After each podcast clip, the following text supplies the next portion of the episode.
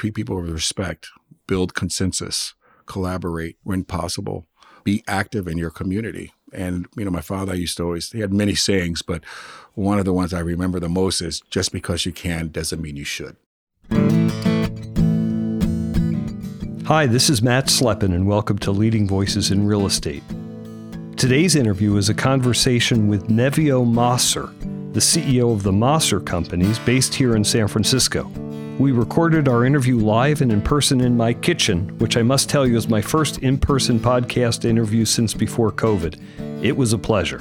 Neveo leads a fascinating second-generation family business that operates mostly in the multifamily space. His father founded the company in the 1960s. They've owned many of their generational assets now for decades. Mosser specializes in owning and managing rent-stabilized apartments in the Bay Area and also in Southern California. Mosser is one of a handful of sharpshooter companies that operate in this niche in the business. As he will explain, there are two sides of the Mosser business, the owner-operator side and a relatively new business, Mosser Capital, which invests in this asset class for third-party capital. Neveo and I discuss the dynamics and drivers of his business, how they fared through COVID in San Francisco, a market that's overall saw some of the largest rent drops in the country, and the dynamics of his career path as a second-generation business leader.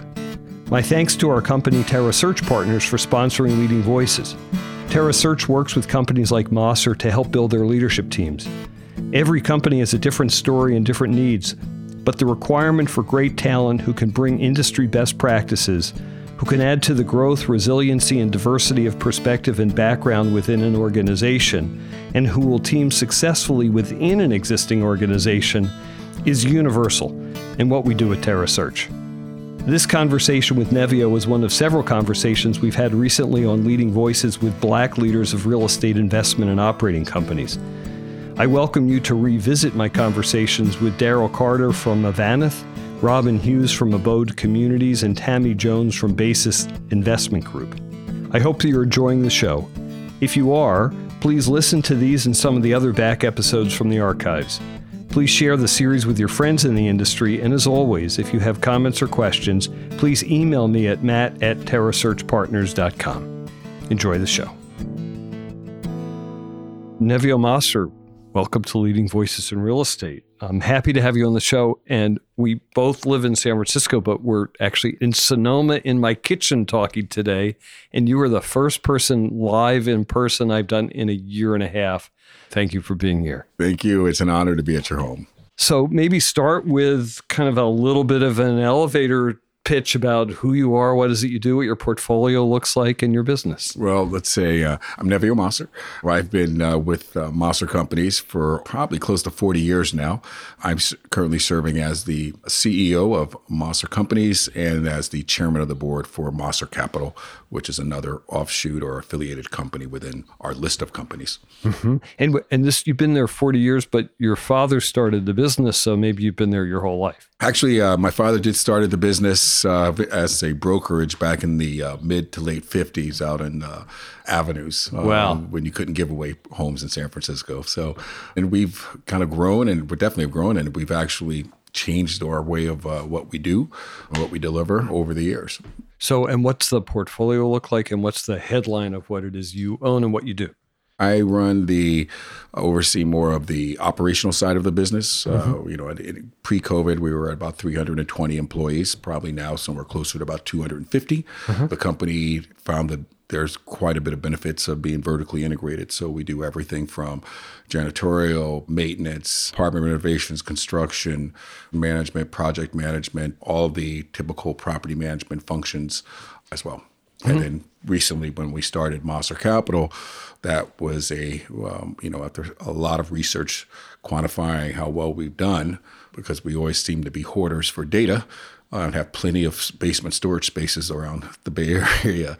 We realized that it was a unique opportunity for the family's business to grow at a faster rate than it typically does organically by going ahead and taking in out partners or investment capital from others outside of the family. Uh-huh. We'll come back to that. And sticking with the elevator pitch for a second, you own apartments, maybe a couple of hotels, how many different apartment buildings, how many units, and what's the geography of where you do your stuff? Well, we're we originated in San Francisco and then expanded out in the Bay Area to Oakland.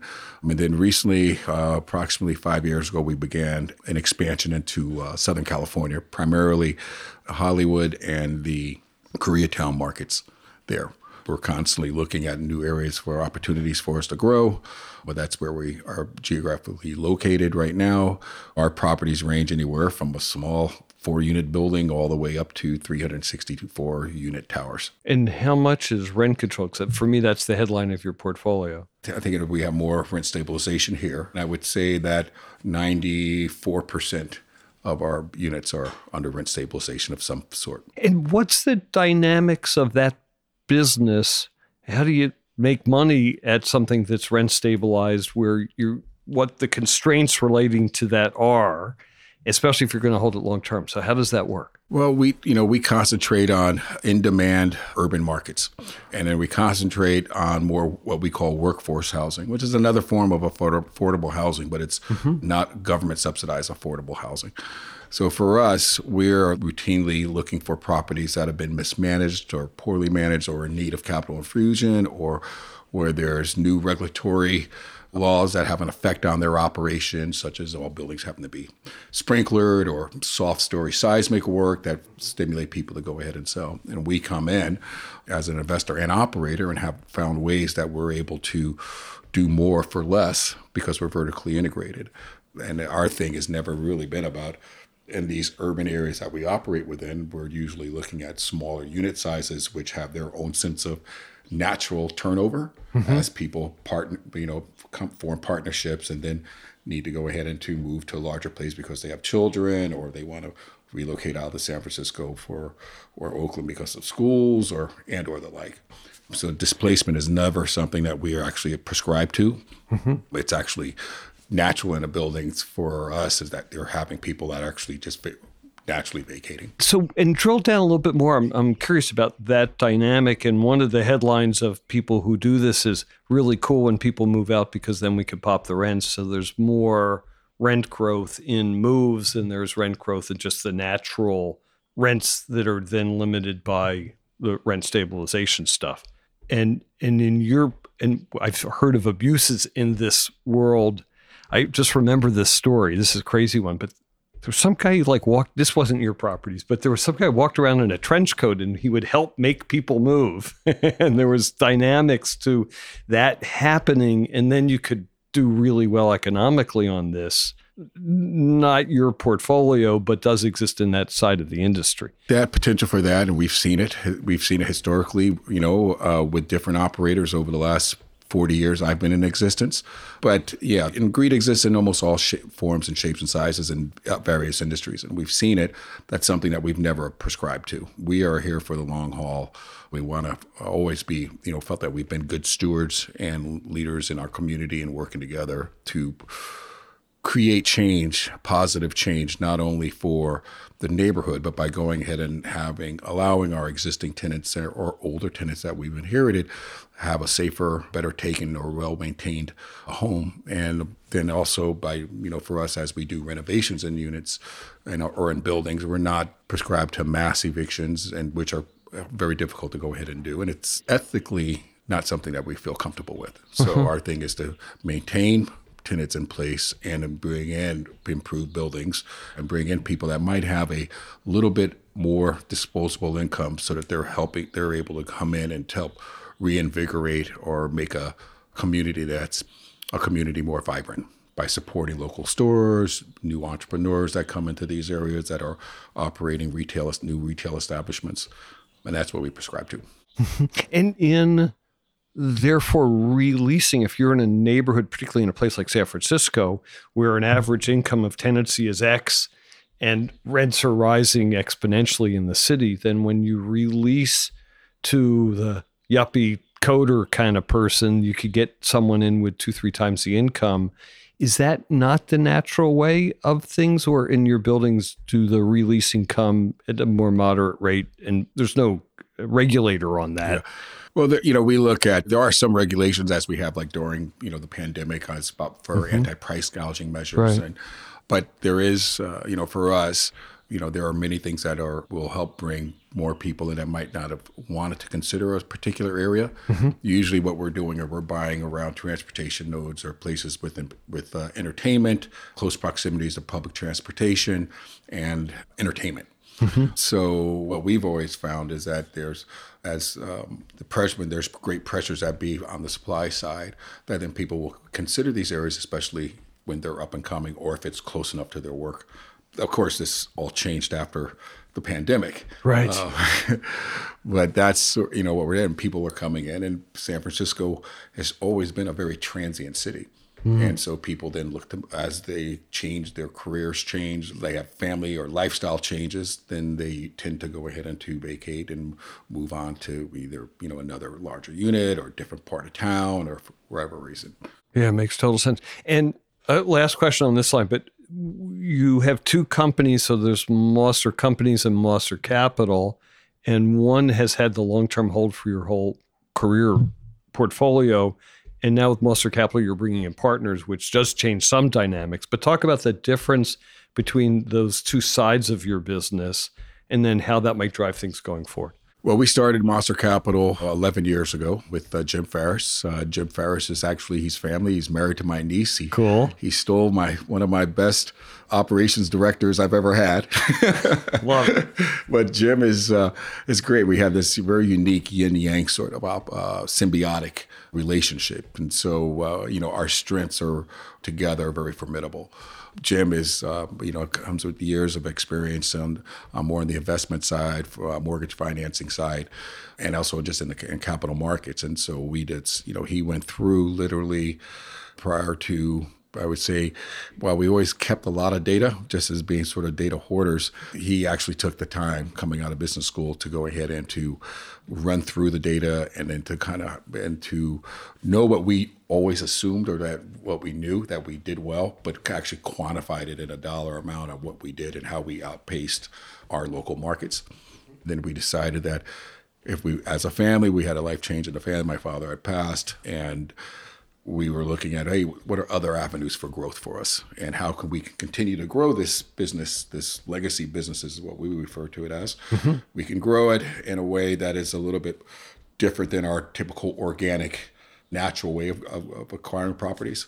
We've been working with partners or investors all our lives, which are my sisters, my other family members. So we went out and embarked upon becoming a very tried, more institutional in our deliverables and our governance, which took quite a bit of time and a little mm-hmm. bit took some time for me getting used to, but it's actually I think served everyone very, very well, and I think we've been very successful with going ahead and bringing on investors, and have been vetted by some of the top companies in the world. And are you able to raise patient capital, which is one of the holy grails of your side of the business? And I don't know what patient means, so it's a loaded question. That is a loaded question. Patience. Well, I guess patience is a very subjective word. I think as a family and with our legacy business, we've established all of the benefits of using longer term horizons on the investments for not only creating but maintaining wealth. It's easy to go ahead and to play, to try to play markets and to come in for the quick hit. And then again, what are you doing? And so for us, with having anywhere from 300 to 340 or 350 employees, we want to continue scaling and growing because we don't ever want to be in a situation, because we're vertically integrated, is we have to lay people off because we have less units or portfolios to manage and our own. So we've looked at, and we've had investment partnerships that have decided to make an exit far earlier than our business plans, and successful, very, very successful efforts.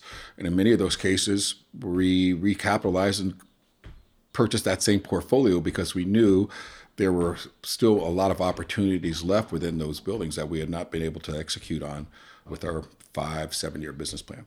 Mm-hmm. Mm-hmm.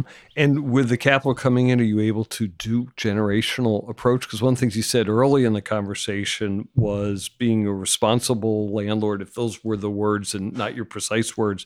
But then if investors are looking at a 5-7 year, they want to flip if they can because IRRs matter, versus investors who come in, they're not patient, but they say, hey, I want to take a risk-adjusted, slower return, and I'll be there in a long haul for you. That's a different behavior pattern. There's a different behavior pattern, but there's many different behavior patterns within the investor world. So finding people that are, that's not just finding investors, but finding that people that are a right fit for us. And we do have the ability to go ahead in certain markets to cater our hold periods and our, and our business plans. Cool. So talk about COVID. So were you ready for this? What happened? Did the company have the backbone to go, okay, now we know how to work remotely and deal with this kind of crisis? COVID, you know, it's been over a year. You know, it's kind of really hard to really sink in. You know, as I was mentioning earlier, COVID was I think a great even despite taking away all the negatives of people being very sick and losing work and going deep into debt and the stress that it put on our economy, but the stress on families. There were some things within that as we adapted to, I think that built a sense of strength within our company. So for us being, vertically operated, we're still providing, we have to actually provide a higher level of services to our tenants and our customers than most businesses would. So for us, it was an opportunity at those very early days. I remember, I think it's either March 15th or March 16th, seeing that, hey, we're shutting down. Right. And how we adapted, which was actually really incredible to see how people rolled up their sleeves to go ahead and to, we were doing 2-hour-long downloads on Zoom, which I'd never used prior to the pandemic. And then same thing early in the morning. And, we realized as being an essential business, we're open and we're going to be actually having to work harder. And in some cases, we're working harder, not expected to go ahead and to be able to collect for that as well. So for us, it was a great opportunity to really build out our teams and created a greater sense of collaboration across all facets of our company. Interesting. So, and for COVID, so the team comes together in a different way, A. B, the people who are working at your properties are now frontline workers, a term we'd never heard before, but you got frontline people. That's correct. And then you have to learn to have your regular employees be PPE'd and ready for frontline, whatever that means. Yeah. That exercise, those early days, those early months of the pandemic was what I thought was incredible to see how necessity can go ahead and breed invention. And so because we are vertically integrated and we also have our own warehousing and purchasing division and seeing the writing on the wall, we were buying up lots of hand sanitizers. Then when we couldn't find hand sanitizers, we were purchasing the chemicals or the materials to make it ourselves. We started this long before it was a requirement by the city. We were putting dispensers in the lobbies of all of our buildings. We were started doing enhanced cleanups and disinfecting of some of the areas where there were touch points or handrails or within elevators. So I think we were early adopters of behaviors that were actually later codified as being requirements for operating in this environment. Mm-hmm.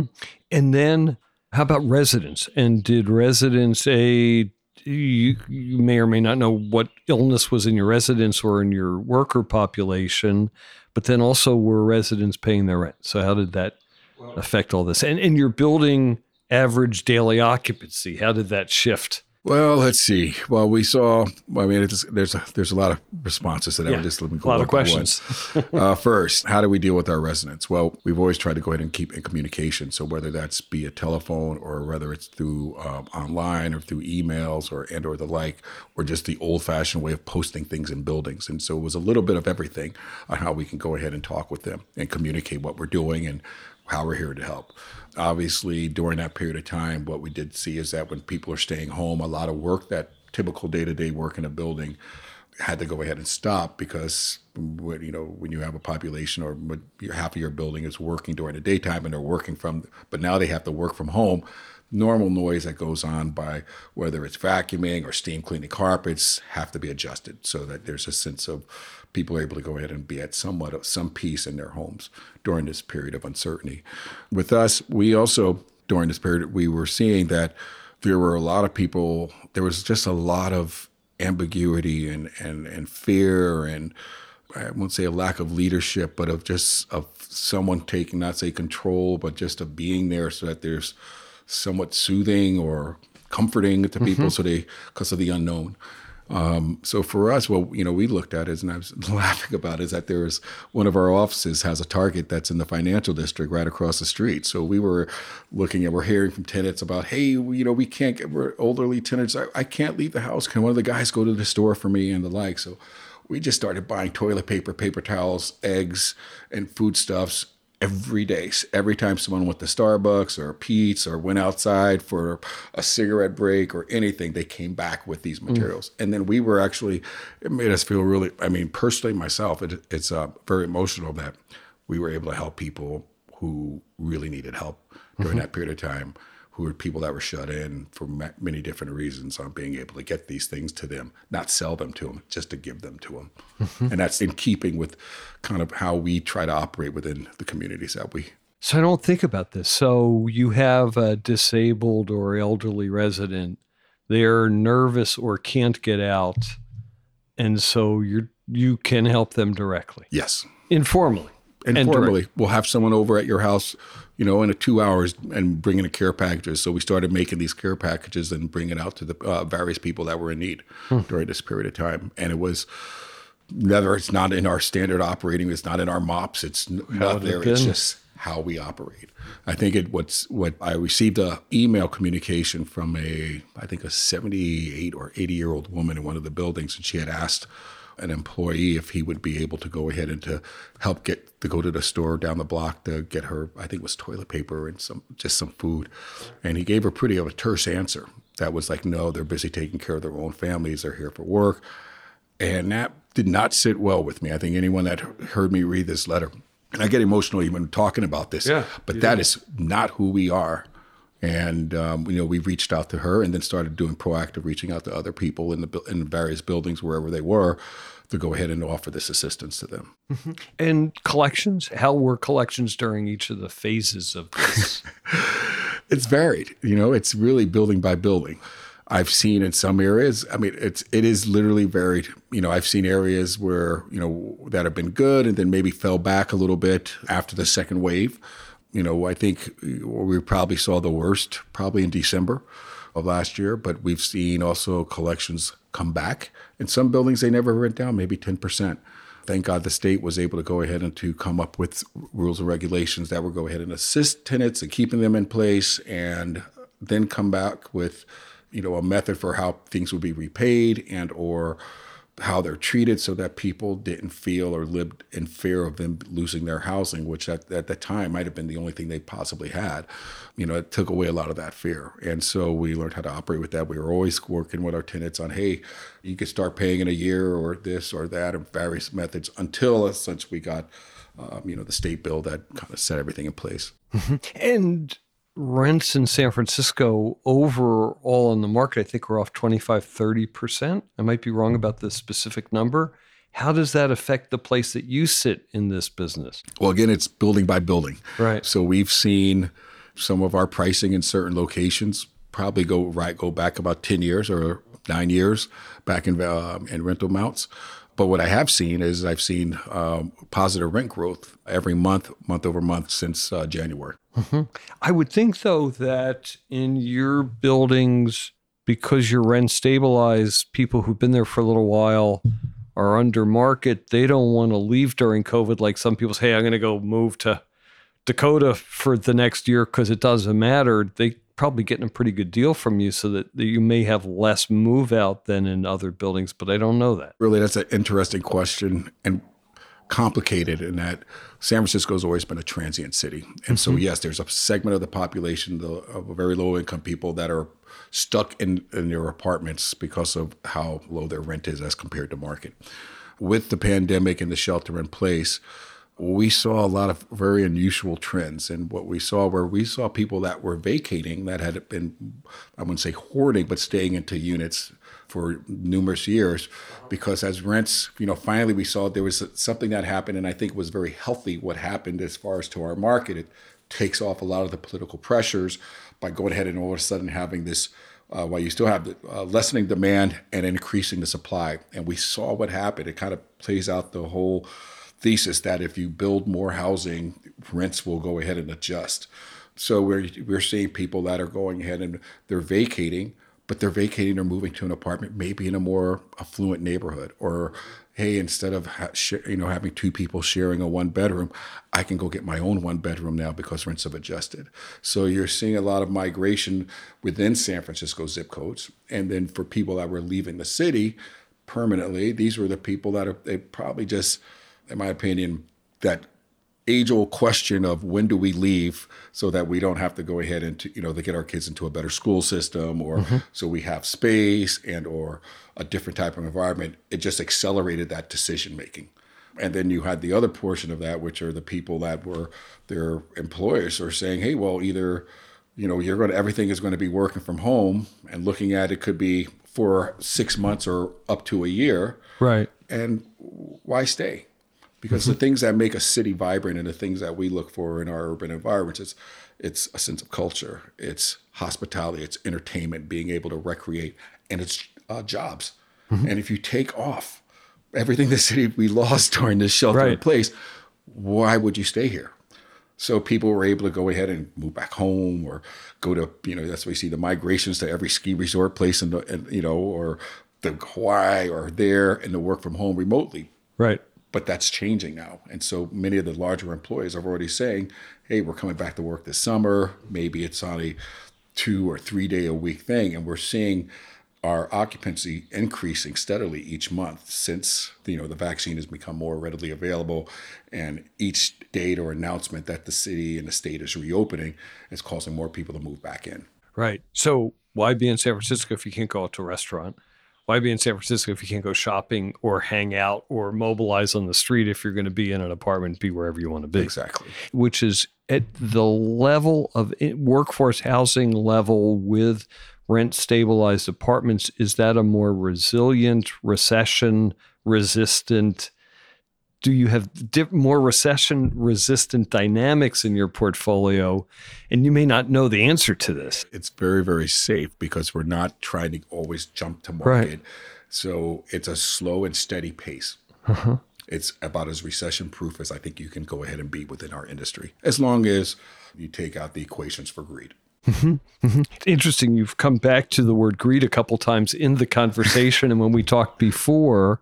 And in a family, long-term family business, it's hard to behave that way. So you have a long-term time horizon, long-term view, and you've used words to talk about your tenants and the way you manage your properties. It's very personal to you. Extremely personal. I mean, up until January of this year, I lived in one of our buildings. And so I think we have three generations of Mossers and Vries and the likes that have actually lived in the buildings that throughout all the neighborhoods that we have, at least in the Bay Area. So for us, it's a sense of taking pride in what we do, whether it's, I don't want to feel like, or we don't want to feel, as I think as a family or as a business, that, the unit that we wouldn't feel comfortable sleeping in that unit ourselves. Mm-hmm. Talk about the genesis of the business. And I guess you say your father started something. So what was it that it looked like, and when did you talk a little bit about the history of that and then how you got into the business? Well, let's see. My father started off as a real estate agent, and then he had a brokerage company. I think at this point of time in the 60s, I believe, some of the more infamous owners of San Francisco all had offices in the 5100 block of Geary Street. Wow. So he started doing that and then realized that you could do managing a group of 30 or 40 agents is very difficult. And so he started going ahead and taking pieces of deals and opportunities, and then realized what could be done by going ahead and investing. I think his first real, other than, some development projects in Marin County, and then also one in, I believe it's what's now known as, I think, Moss Beach or Irish Beach near Manchester State Park. He got into San Francisco. And with that, I think the first big project was the purchase of about, I think it's 11 buildings with about 117 units. That was a bank sale, what we now call Frederick Douglass Plaza, which is about a block away from Alamo Square Park. going from there, they took that and, you know, started going ahead and building out this vertical platform.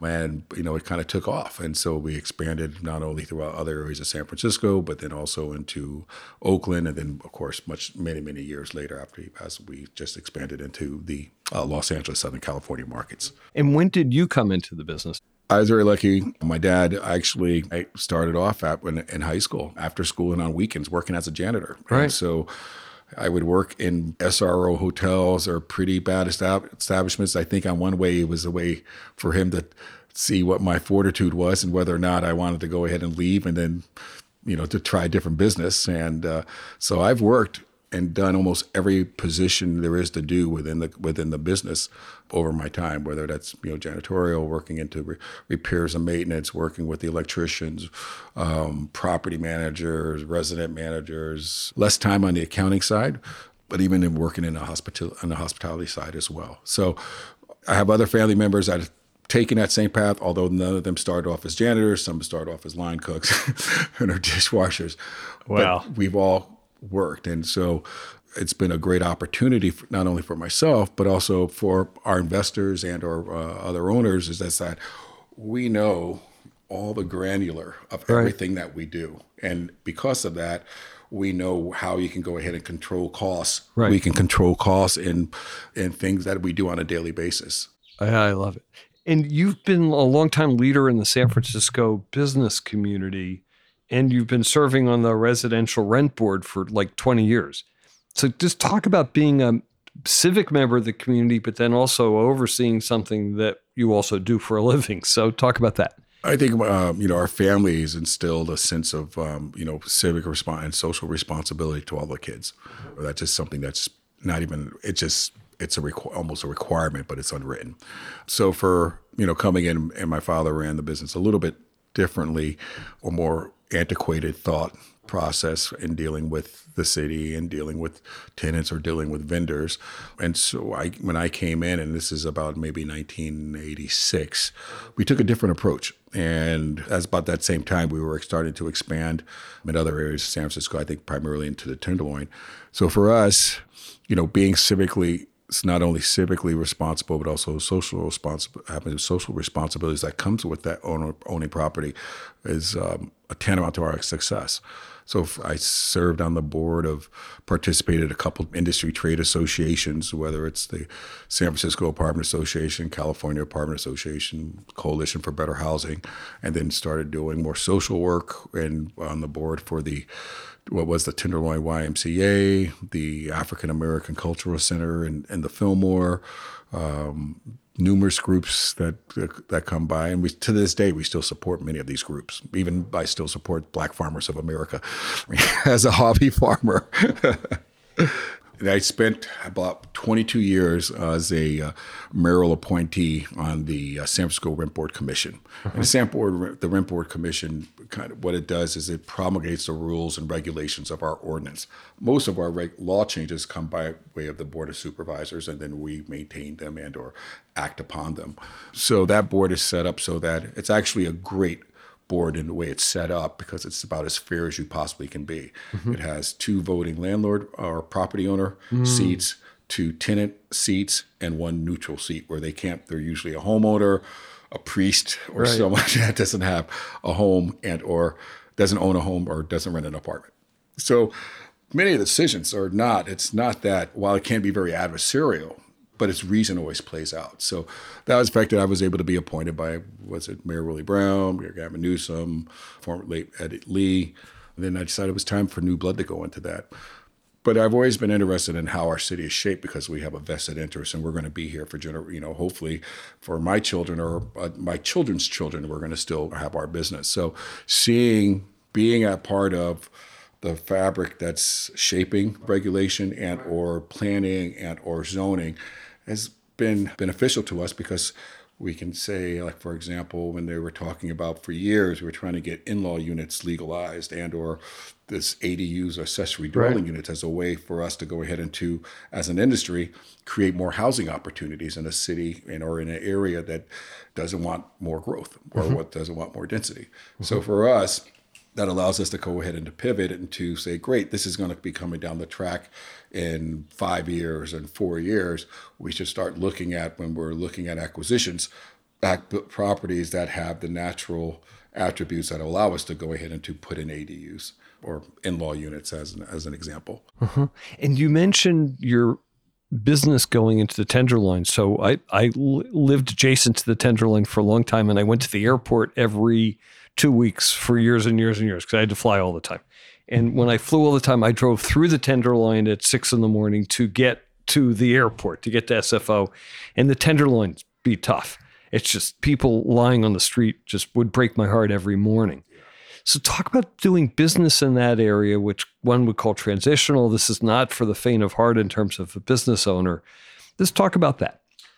Well, I guess, the juxtaposition between what you might see in that area and right. The name in itself is crazy. Mm-hmm. The Tenderloin, that's the best part of meat for those that eat meat. Right. But, and yet the city, this area, what you have is it is surrounded by Union Square, south of Market, Nob Hill, the Van Ness corridor. So it's just this, it's a very small area that the city is, or for powers that be, allowed behaviors that would not be acceptable in any other neighborhood allowed to occur there. And exacerbated during COVID. And it's very exacerbated during COVID. So we've always realized, especially in this area or in other areas, whether it's in LA or in Oakland, is that, it's really building by building, block by block.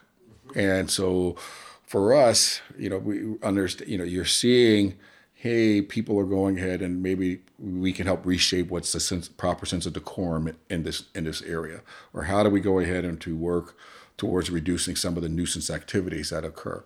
I think it was in about the mid-90s, I started a 501c3 nonprofit community benefit organization called Adopt the Block. And it made me almost a pariah amongst many in my industry. And what we did with Adopt a Block is that we worked with our tenants in other buildings, concerned business people, about using the small claims court process to go ahead and effect change where people were recalcitrant building owners or recalcitrant businesses that allowed nuisance activities to permeate their buildings and have a negative effect.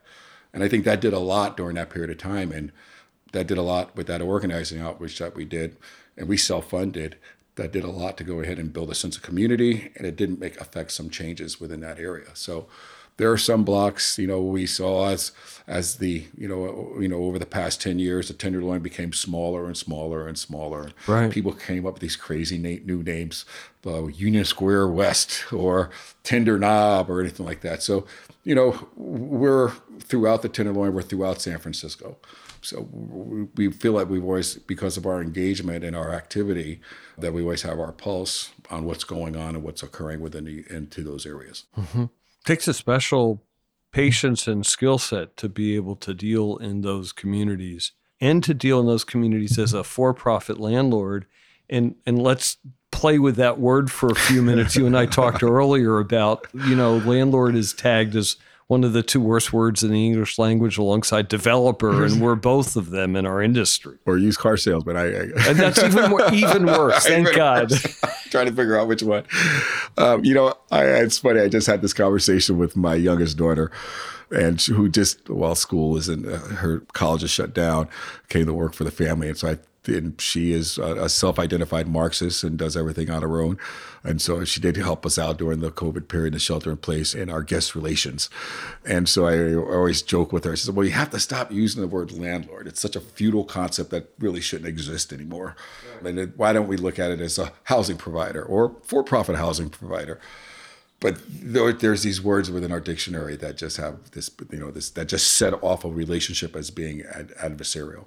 So for us, working within these, seeing, who are our clients, how we've, tried and true on methods that actually can go ahead and make the living environment much better or improved upon for the existing tenants, and also encouraging newer tenants to come into the areas as well. It's interesting, though, because this landlord concept becomes the least common denominator. And in the communities in which you're working and in the type of property in which you're working, that least common denominator might be louder than you are as a more responsible for-profit owner of rental housing. But the least common denominator are the headlines. and the feeling and the emotions of the people when they're asked by a reporter, how do you feel? They're going to go to that place. How do you deal in that kind of world? I think the way, the same tried and true ways that we've been operating for the last several decades. Treat people with respect, build consensus, collaborate when possible, be active in your community. And, you know, my father used to always, he had many sayings, but one of the ones I remember the most is just because you can doesn't mean you should. Fair deal. We haven't talked about this, but in the conversation, but you're a person of color in the real estate business and in your community and now dealing with the investment community. So what does that perspective bring and what does that mean for you? Well, you know, I for most of my life, I never really looked at it as saying, you know, or being a person of color and that clouding or affecting how I work or what I do. I just looked at it more as an individual that I felt that I had to go ahead and improve myself. So I would say almost like my life might have been a revenge movie for all the people that just said I was never going to amount to anything, or he has so much potential, or, oh, because of the color of my skin, I couldn't date this person, or maybe I should look at finding a trade as a plumber instead of, in hindsight, I look at, this is all racism, you know? So I've always prescribed to going ahead and overworking and trying to overachieve and letting what my product or what we produce speak in volumes about who I am or who we are as a company. And in these times post-George Floyd of lots and lots of attention on this subject, any comments on the investment community? Maybe now this is a benefit because people want to invest with people of color. So that may, on the other side of, okay, it's now my chance to do this. I don't know the right way to ask that question, I want to stick with this for a little while. It's kind of amusing because we never promoted ourselves. I mean, we were doing DEI existed right since I was born, you know, and even before that. And so just it's the tenets of our business of being able to promote for within, and or even on the investment side, if we're looking for employees, we're not necessarily always looking for that person that has that pedigree or that blue blood. We're looking to go ahead and how can we expand our reach so that across our company, which is about 82% minority and women, how we can go ahead and to now increase our outreach into communities that might have been underserved, and how we're looking at potential applicants, not based because they went to Harvard or they went to this or Haas Business School or this or that, that they've actually have that tenaciousness, that hunger, the grit, because it is our product is a hands-on product, and it's not always sitting in the ivory tower that you know that you can effectively run it. Many do, but many are also not effective that way. So we're more effective because we are very granular. We're in our buildings. We're touching our real estate, smelling our real estate every day, and I think that's what one of the things that helps sets us apart. I've got people that have gone ahead and started off as a security guard for us and that have made it to a director level position. So we're always looking to promote from within and to do our internal training long before there are these different training programs or mentoring programs and or this whole issue of DEI. What I was laughing about under the DEI is that when it started hitting the media, the amount of phone calls that Jim would receive and or I would get saying, hey, I didn't realize you were black. That it was like... Did it make a difference? But for some reason now, it does. Right. Well, it's interesting. It's the combination of that as concept A and then as concept B, where in the multifamily real estate investment world, workforce housing that's not subsidized, that may now be seen as an attractive asset class, where before everyone was chasing Class A brand new stuff. And now they're saying, wait a minute, on a risk-adjusted basis, this may make more sense as an investment. That's correct. And I think what sets us apart is that the makeup of our employees or the makeup of our company is similar to the makeup of the people of our tenant base, that it's diverse, it's culturally rich. And also the fact that many of our employees grew up in these neighborhoods or still reside in these neighborhoods, there's a greater sense of accomplishment by being able to turn a building around and or finding satisfaction that we're providing good, safe, clean, well-maintained, affordable housing. And so I think of your portfolio, I think of your business, I think of your size and scale, and I'm going to ask a question about technology and innovation. And it's interesting because I think about newer portfolios in very large companies as able to afford technology and innovation, but small companies need to do this as well. You're a smaller company with a portfolio of mostly older buildings. So how's technology enter into your business? Technology is a very critical portion of our business, and we implement and work with startups and nascent technology firms throughout California as a way of us either beta testing or finding other ways to go ahead and to share information. You know, I actually our COO, I believe, headed a department of innovation with his previous employer. So I've always seen, you know, through the years and seeing when we first went to having computers or PCs on desks, a lot of software packages that'll come out that are supposed to be it and the next best thing, and you might use little bits, but all the bells and whistles never really work, or you go back to some of the older tried and true methods. So for us, technology has been critical, and I'm told that we're actually on the leading edge of implementing technology from many of the software companies that we work with. So for us, being able to take, since we've been hoarders of data for decades, is having easy access to that data, so lessens the amount of deep dives and are having to pull invoices or things along that line. And I can see if it comes to whether it's like utilities or water, or it's like, what is our cost in real time? How are we looking at these trends? You know, so if I got some young manager and he's thinking, oh, I've made budget. But I'm saying, you know, during COVID, I go, you made budget, but you're actually way over budget, because now your building, you know, which was always operating at about 4% vacancy, has 20% like that. So it's allowed us to do what we do in a much faster, not glacially, but globally short periods of time to make changes that can result in cost savings to the building's ownerships. Next to last question. I'm fascinated these days with how leaders cope with their lives. What do you do to kind of have some balance and coping in your life from particularly electronic things that are always in our faces? That's, you know, balance is, I never have a time even remember what that word is. It live, work, or life, work, balance, I think. That's what they refer to it as. I eat it, I breathe it, I sleep it is what we do. I'm blessed to go ahead and to be able to wake up and do and have this everything that it is about this business and this industry.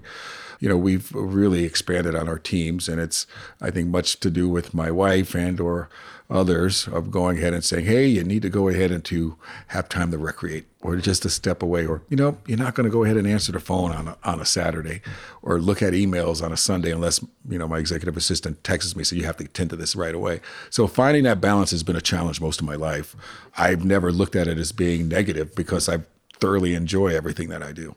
Mm-hmm. That's a fair deal. It's interesting. For me, I almost have to take an airplane across the country, which I haven't been doing, to clean out the email and have it not overhanging me, because I find the weight of the unanswered emails and the undeleted emails kind of mind-boggling. And like you, I'm so lucky that I love what I do. So, but it is exhausting and never-ending. So yes, and so I tend to gravitate to places to go on vacation or weekends away that have bad cell phone reception or poor internet coverage. So it's worked out fairly well. But I think that's the problem throughout the world right now. And as human beings, we're just too connected. Yeah. And so, you know, we talk about this 8-hour work week, and with the advance in technology, it's no longer a 40-hour work week or 8 hours a day. People are always on, and you're not equipped as human beings. We have to have downtime. We need other types of stimulation.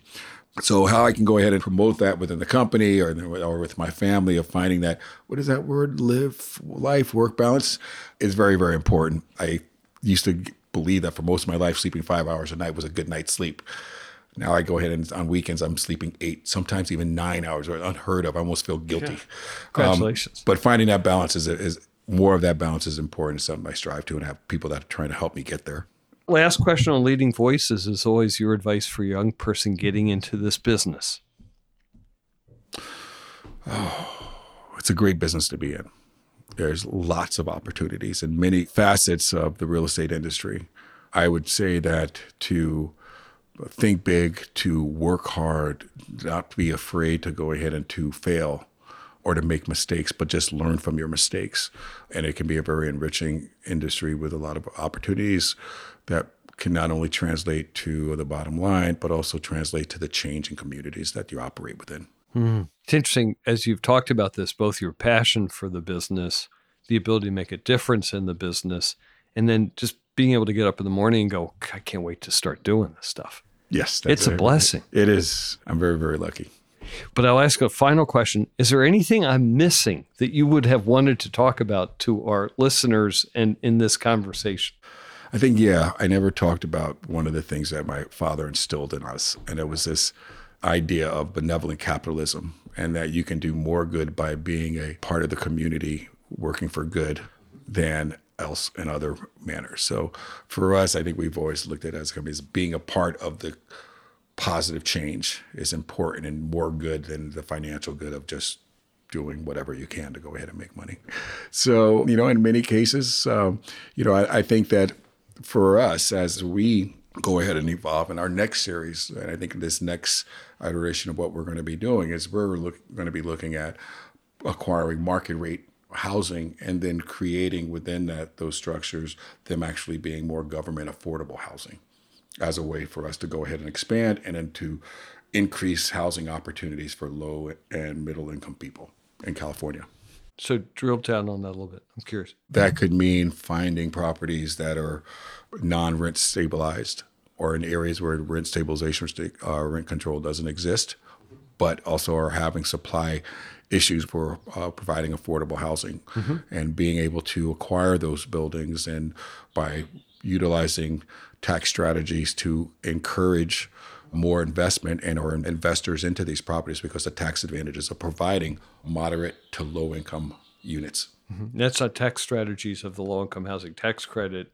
That's a tax, is that? That's correct. Oh, yes. So you'll do some tax credit. Bring tax credits to properties that aren't subsidized now. That's correct. Makes good sense. Makes good sense financially, makes great sense socially. It's something that I'm surprised is not being explored more. Mm-hmm. Well, it's also a less expensive way for the taxpayer to put a unit into the low-income housing stock than it is to build fresh. That's correct. When you live in a state, in these urban areas where you have such high barriers to creating housing of any type, and or looking at the cost of construction or the cost of building materials is astronomical. And so that's why we've seen that people are building Class A, which has been decimated in these urban areas during the pandemic, but that's the only way they can make them pencil out. So for looking at this, similar to it's just the next evolution of what we can go ahead and do is that we can take market rate products and be able to go ahead and have people be in them and be safe from displacement, and to have a fair and low income and or moderate rent levels. Cool. Well, on that note, I'm going to end our conversation. Thank you very, very much for being part of Leading Voices. Thank you, Matt. It was a pleasure being here today. Thank you for listening into Leading Voices, and I hope that you enjoyed today's episode. I have a request. If you enjoyed the episode and found it to be valuable, please share it with a friend or two. If they're podcast wary, take their smartphone in your hand and subscribe for them and teach them to listen. You'll change their life. Seriously, thanks for listening and keep in touch. You know you can reach me at matt@terrasearchpartners.com. See you next time.